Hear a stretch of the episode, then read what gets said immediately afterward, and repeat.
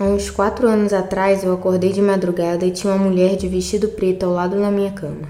Eu sentei e ela começou a me acusar de ter feito coisas que eu não havia feito. Aparentemente havia roubado alguém dela. Tentei argumentar que não havia feito nada e ela disse que não se tratava daquilo, mas de outra coisa e outra pessoa. Que eu não passava de uma sonsa que fazia de conta que não sabia. Não sei o que passou pela minha cabeça de argumentar com o fantasma. Depois resolvi ignorar e voltar a dormir. Eis que ela teve a brilhante ideia de começar a me puxar para fora da cama e me dar socos no corpo. A parada foi tão real que no dia seguinte eu estava toda dolorida, principalmente no tornozelo. Ela sumiu do nada e eu não consegui voltar a dormir de tanto medo.